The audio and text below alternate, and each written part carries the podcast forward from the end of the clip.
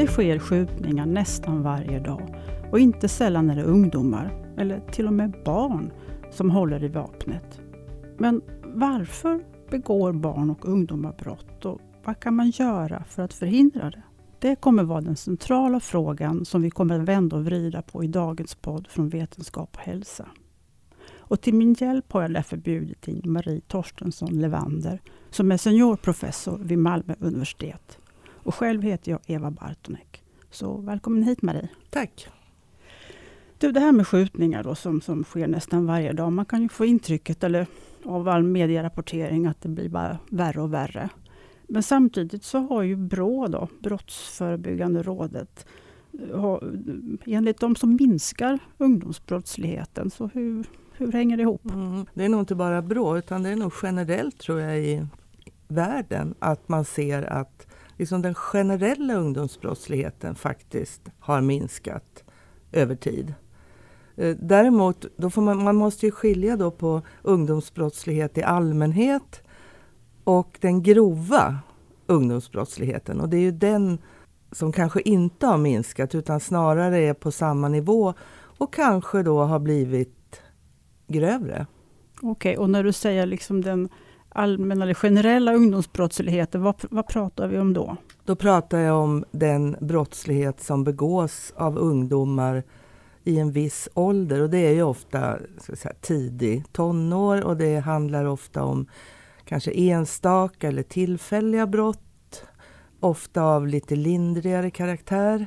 Snatterier, ja, skadegörelsebrott och så vidare. Klassiska ungdomsbrott kan vi säga. Okej, okay, okay, Men om vi bara ska hålla oss kvar lite grann vid de här skjutningarna. Sverige sticker ju ut. Vet man varför?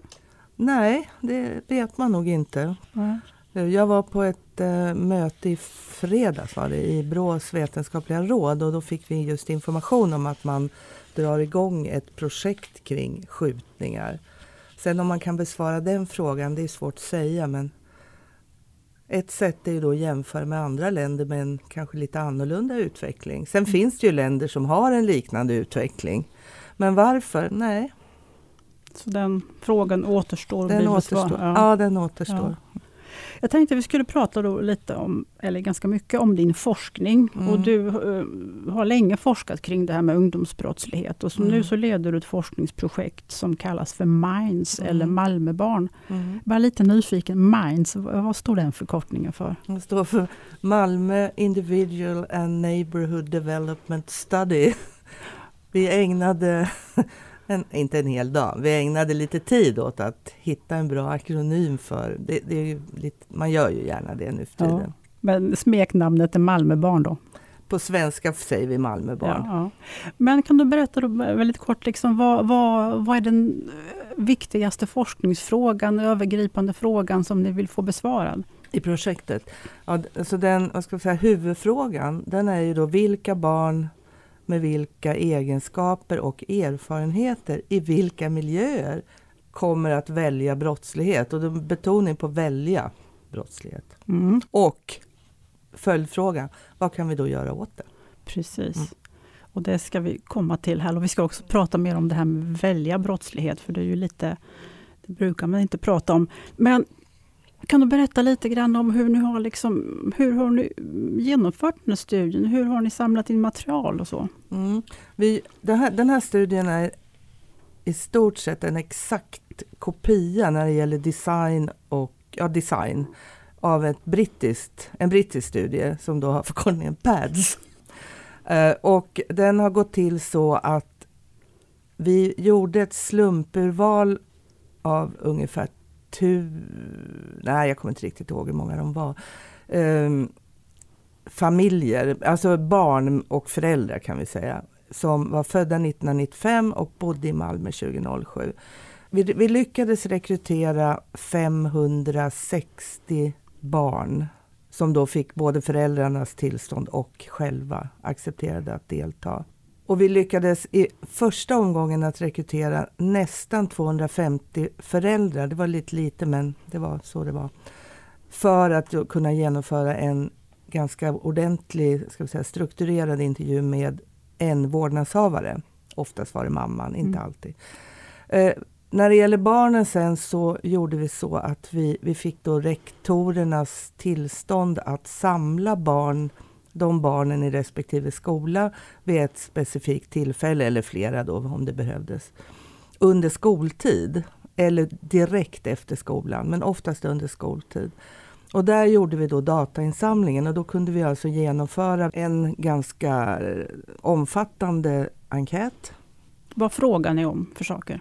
Där frågar vi, ja, vi har kan säga, olika block av frågor. Ett block handlar om hur upplever barnen Eh, sin, sin, sitt bostadsområde, de vuxna. Alltså någon typ av, hur upplever man att kontrollen ser ut i bostadsområdet? Det här brukar man kalla för att man mäter den kollektiva förmågan, alltså de vuxnas förmåga att ska säga, hålla ordning.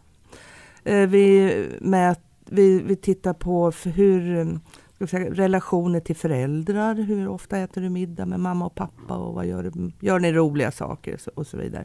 Kamrater likadant. Vilka, vad är dina kompisar för vad är det för personer? Mm. Och, och, det med, med, med, fokus naturligtvis på eh, kriminalitet och alkohol, andra droger. Men sen handlar det då väldigt mycket om att mäta ett antal liksom, huvudfaktorer i studien. Och det ena är ju då moralvärderingar, alltså hur ser man på värdet av att följa olika typer av regler. Eh, det andra är eh, förmågan till självkontroll. Och det tredje är hur mycket, man, hur mycket tid man spenderar i olika typer av aktiviteter och miljöer. Vad kan det vara för miljöer? Ja, det är ju miljöer då som vi bedömer som kriminogena eller brottsalstrande, alltså miljöer som saknar vuxna, ingen kontroll.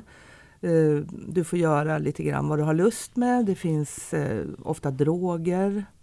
Det finns många andra barn och ungdomar som är brottsbenägna. Man begår brott. Eh, det kan finnas vapen av olika slag och så vidare. Alltså lite farliga miljöer, eller riskmiljöer helt enkelt. För fel individ, eller hur man nu ska mm, mm säga. Mm. Och, tyckte du sa den här studien började 2007 och den rullar på fortfarande, ja. eller är den avslutad? Nej, den är inte avslutad. Vi, den började 2007 och då gjorde vi just eh, intervjuer med vårdnadshavare.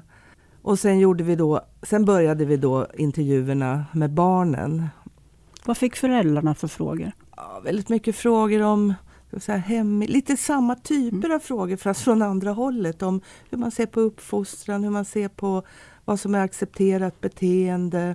Också en del frågor om deras bakgrund, deras erfarenheter, barnens erfarenheter. Om det hade inträffat någonting i barnens, under barnens uppväxt som, skulle, som har varit eh, jobbigt för barnen. Den typen. Mm.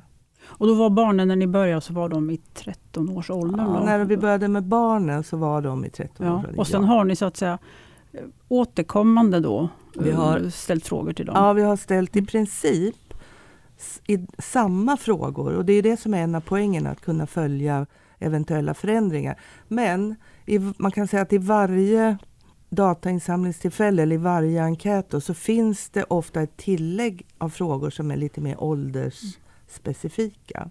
Mm. Till exempel frågan om partnervåld. Den, okay. den, finns ju inte när man är 14, nej, nej. den kommer sen. Mm. Och nu, just nu har vi en, en, en eh, datainsamling som pågår. Men man kan säga att det blir svårare och svårare för nu är de ju vuxna. Så det blir svårare att få tag på ja, dem? Ja, okay. ja. Mm.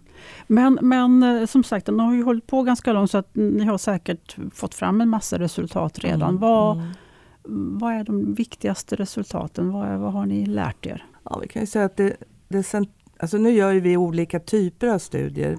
Men om vi säger att det som var huvudfrågan, det här med vilka, vilka barn med vilka egenskaper i vilka miljöer. Då, då ser vi väldigt tydligt att våra resultat bekräftar ju dels de brittiska resultaten, de ligger lite före oss.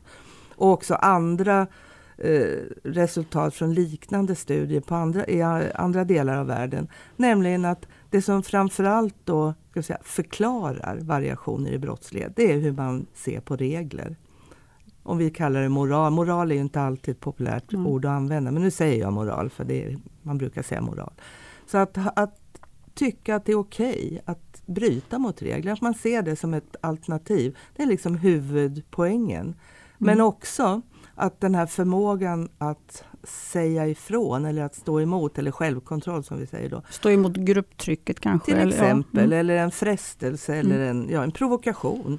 Att den, den tillsammans med moral förklarar ju då jag tror att det förklarar nästan hälften av variationen i, i kriminalitet, vilket är väldigt mycket. Mm. Och sen vet vi också att det är just de barnen som har, vi kallar det brottsbenägenhet och moral och självkontroll. De barnen som har den höga benägenheten, det är de också som väljer de här situationerna som är problematiska. Mm. Hur är det med empati och ja, det, skuldkänslor? Skam och skuld, det är två andra aspekter mm. som vi mäter vid sidan av moralvärderingar. Mm. Och det samvarierar ju starkt då med en ska säga, sämre moral, om vi mm. kallar det det. Empati är ju på sätt och vis en del, det kan ligga i det här självkontrollbegreppet också.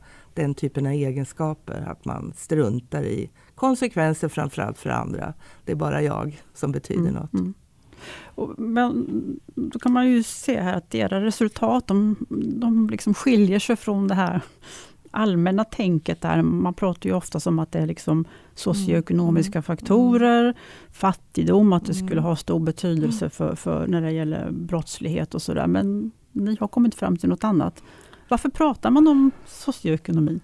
Alltså det verkar vara gammal vana. Jag menar det här har man ju vetat alltså, i hundra år, skulle jag, näst, ja, minst tror jag, att socioekonomiska faktorer har ju liksom ett väldigt svagt bidrag till kriminalitet.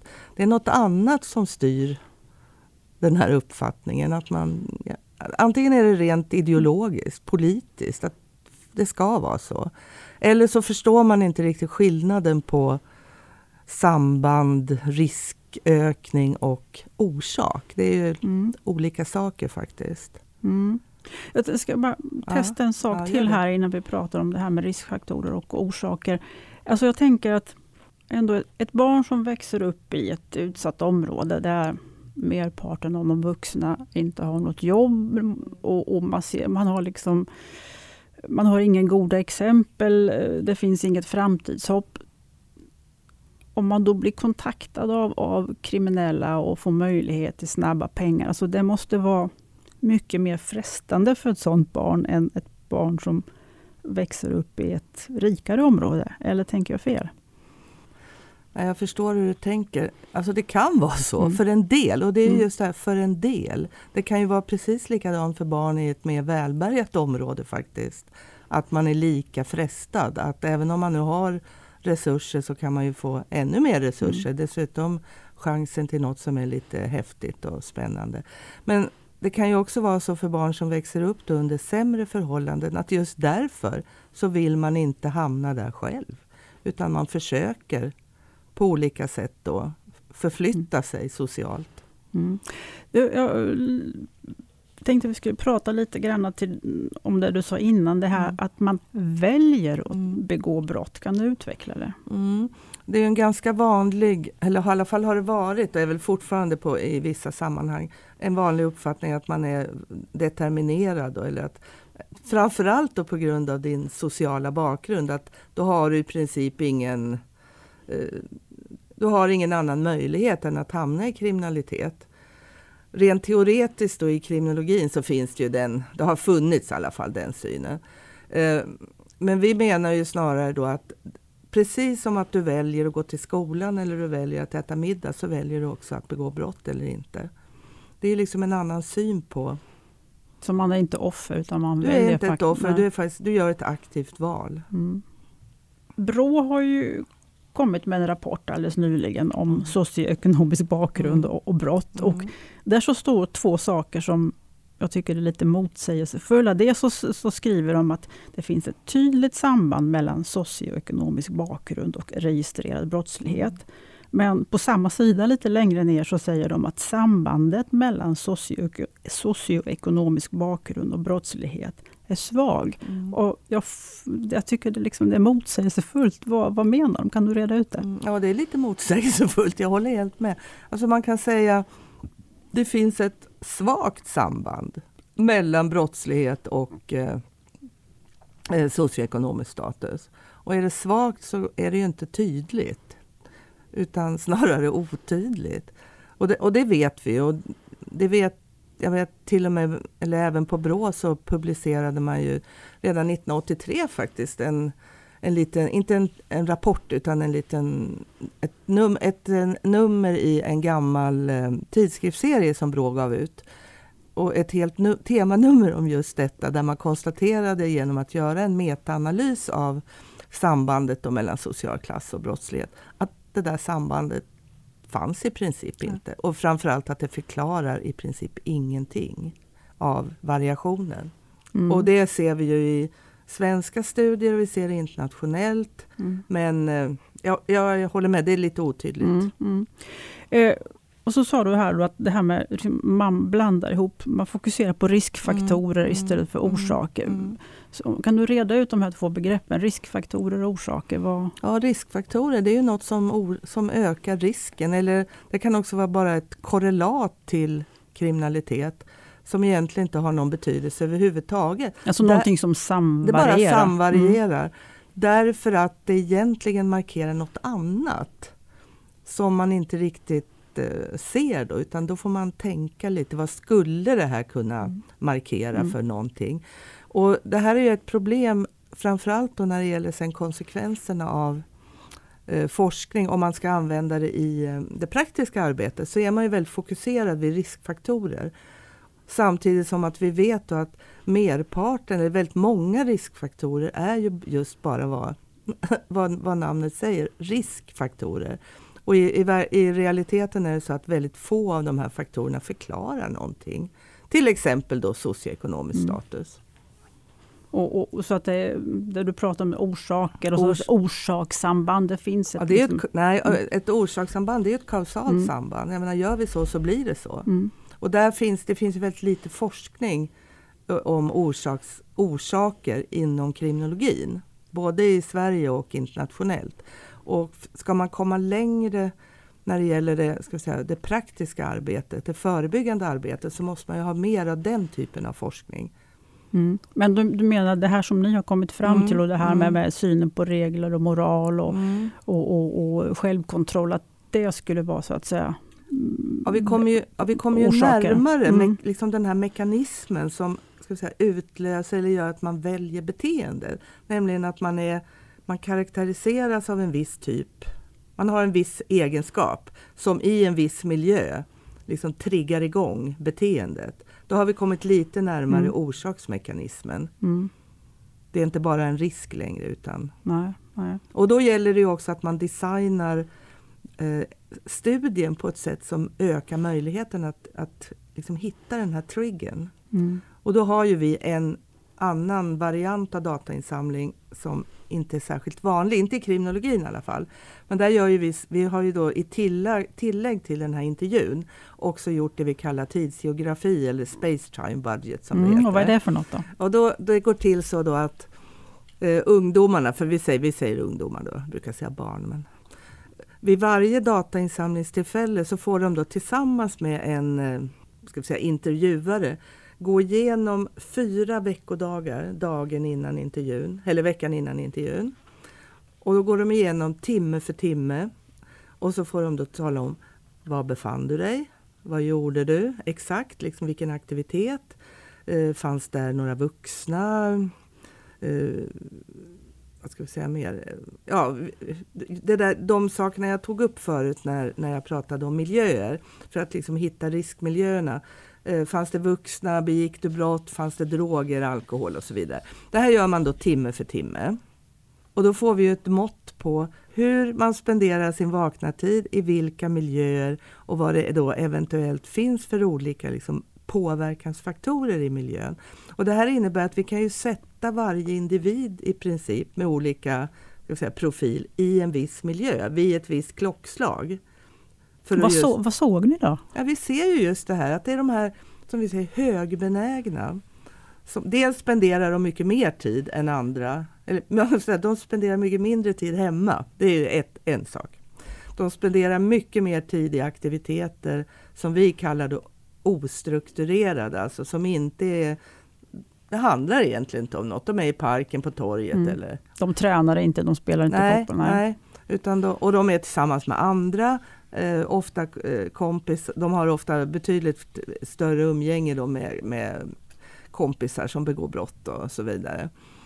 Och de här ostrukturerade aktiviteterna, de är oftast då, eller oftare i alla fall, de finns oftare i områden som generellt då är vad vi, eller har vad vi kallar låg kollektiv styrka. Alltså där, där liksom regel, regler, normer, moral, kont, vuxenkontroll och så vidare är lösligare. Och det gör ju liksom, det blir lite dubbelproblem då. Men som vi resonerar är nämligen att det här är ungdomar, barn och ungdomar som väljer andra typer av miljöer därför att det lockar dem på ett mm. annat sätt än vad det lockar barn som är ska vi säga, lite mer mm. regelstyrda. De är ju inte regelstyrda. Mm.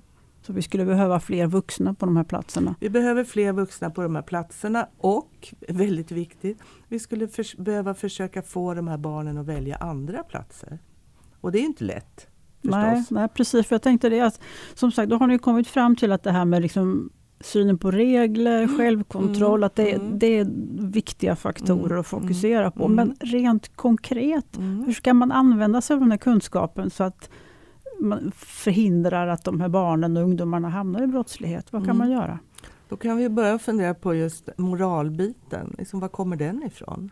Ja, det är ju en konsekvens av din uppväxt, din upp, ska säga, uppfostran eller en konsekvens av socialisationsprocessen. Och då får vi fundera, vad, det startar med det lilla barnet. Och det är ju en, egentligen en föräldrauppgift att se till att barn i så hög grad som möjligt accepterar att följa regler. Det behöver ju inte vara in absurdum men liksom någon slags normal, normal socialisation. Mm. Att, och då fundera över hur kan vi då eh, få föräldrar att förstå hur viktigt det är att barn faktiskt tidigt följer regler eller får, att, att få konsekvenser av att inte följa regler men också av att faktiskt följa regler. Man kan ju tänka positivt och negativt. Pratar du om någon sorts föräldrautbildning? kanske? Ja, det pratar jag precis om. Det är ju en, en första, ett första steg i den liksom preventiva processen. Det är ju att att utbilda föräldrar. Och det gör man ju också, men kanske inte om sånt här nödvändigtvis. Och också att göra det systematiskt, helst eh, ska vi säga, samma typ av utbildning oberoende av var.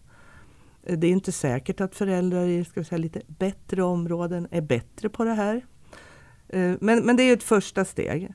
Och det andra är skolan, för det, där mm. hamnar man sen. Och skolan kan man säga tar ju hand om barn under ganska lång tid, både per dag och över, liksom under uppväxten. Mm. Men där måste det ändå ske ett visst samarbete mellan lärare och skolan. Jag tänker att jag har mm. flera vänner som är mm. lärare och mm. de har ju berättat för mig att ja, de har kanske ett barn som är problematiskt, mm. de kontaktar mm. föräldrarna och det mm. slutar med att de får mm. utskällning av, föräldrarna, ja. blir hotade. Och det är inte så ovanligt. Nej, det där, och det är det här som är liksom dilemmat, att få föräldrarna med på på tåget. Och jag vet, vi föreslog ju en gång i världen, att, eller en gång i tiden kanske jag ska säga, att man, skulle, man ska starta med föräldrautbildningen redan under graviditeten, för då är man sannolikt mer motiverad att ta till sig kunskap. Och att sen liksom följa upp föräldrautbildningen, eller det man, ja föräldrautbildningen, under barnets första ska vi säga, levnadsår. Så länge man kan från samhällets sida komma in i familjen, för det kan man faktiskt. Och sen är ju nästa fråga, behöver alla familjer lika mycket? Nej, förmodligen inte. För, men, nej. Och det får man ju också fundera över. Vad har vi? Då, må, då kan vi använda risktänkandet däremot. Vilka föräldrar eller familjer är det som har särskilt hög risk att, att inte riktigt klara av det här? Mm. Så om jag tolkar det rätt, man ska alltså stötta föräldrar och börja med det här tidigt och stötta mm. dem i att faktiskt våga sätta gränser. Ja, på något, ja. ja samma i skolan. Mm. Hur är det med liksom samhället för övrigt? Jag menar, förr i tiden så var det okej okay att mm. säga till andras mm. barn. Mm. Idag vågar man knappt nej, göra det. Nej, nej, det är ett problem. Mm. Det är helt rätt. Och det är mycket möjligt att precis den här utvecklingen, jag ska inte säga att den har bidragit helt till att vi har kommit dit vi har kommit nu. Men det är mycket möjligt att det bidrar, att ingen riktigt vågar sätta gränser. För att man är rädd för, för konsekvenser. Mm. Hur, hur når du ut med dina resultat? Ja, det finns ju ett, ett antal olika sätt. Det ena är ju, då, ja, det ena är ju rent det akademiska, men det är, det är fors, forskarvärlden, det är konferenser. Ja, men till så att säga. Ja, jag fattar, ja, till mm. praktiker. Mm. Ja, alltså ofta, det finns ju också konferenser för praktiker faktiskt. Och det är ju ett sätt då att delta i, i den typen av sammanhang. Att eh, göra utbildningar för praktiker i framförallt då när det gäller prevention och att liksom bygga ihop det med de här mm, När du säger praktiker, vad är det för yrkeskategorier? Ja, det är framförallt, eh, idag så är det nästan alltid olika typer av ska säga, kommunanställda. Det är eh, skol, skolpersonal, socialtjänst, eh, fritid och sen har du polisen då givetvis. Men det är nästan eh, polisen har ju ända sedan 90-talet på ett vis varit mer mottagliga för den här typen av, av information eller kunskap. Därför att det är polisen som har brottslighet som sitt huvuduppdrag. Eh, därmed inte sagt att de är perfekta, men det har varit ganska Jag har också jobbat med, med forskning inom polisen och eh, gjort väldigt många sådana här utbildningsinsatser genom åren. Eh, men annars så är det ju som jag säger jag ska säga, praktikerkonferenser, utbildningsdagar.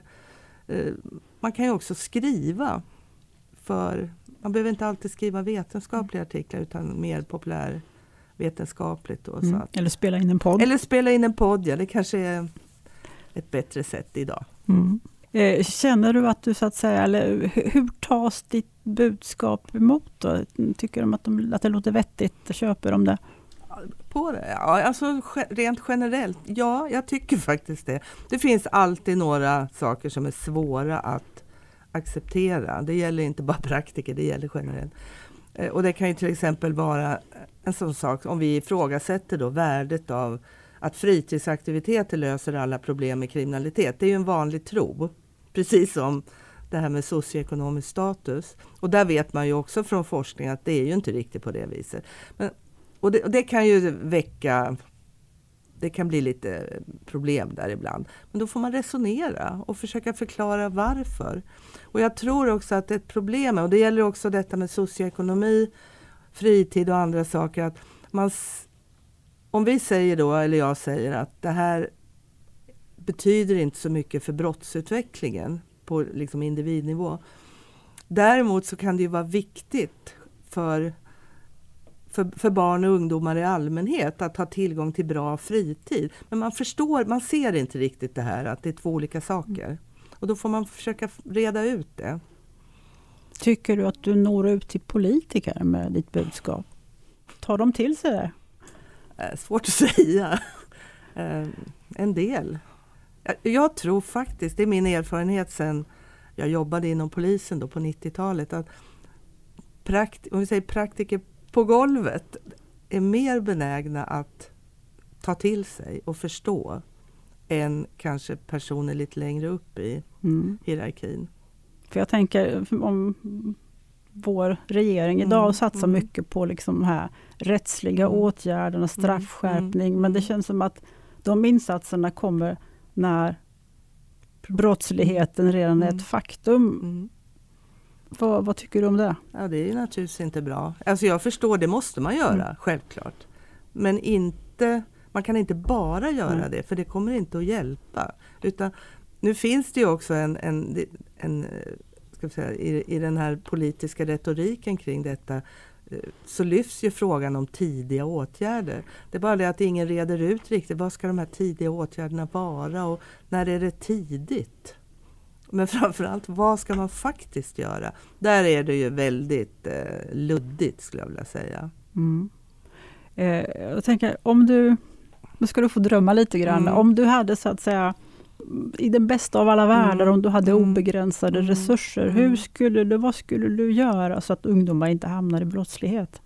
Um, om jag hade obegränsade resurser och var 30 år yngre då, Och då, då, skulle jag, precis som vi en gång föreslog, jag och en av mina kollegor, bygga upp ett, ska vi säga, ett kvalificerat forsknings och, eller FoU, ska vi säga, institut, där man jobbade stenhårt med just orsaksforskning. Och också, och hitta de här mekanismerna. Ja, hitta mekanismerna, mm. precis. Eh, gärna då med väldigt mycket internationella samarbeten. Det behövs, för Sverige är ju så lite på det här området. Men också att översätta detta i praktik.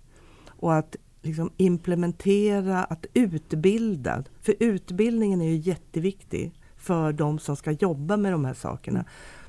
Men att utbilda, implementera och försöka liksom ändra hela den här brottspreventiva eller det brottspreventiva arbetet, framförallt innehållet i. Att vara mycket mer orsaksorienterad istället för riskorienterad. Hur långt är vi från den verkligheten? Jättelångt. ja, nej men eh, hoppet är det sista som överger en och det här låter ju jättebra. Så jag tror att det här får bli en bra avslutning på den här podden.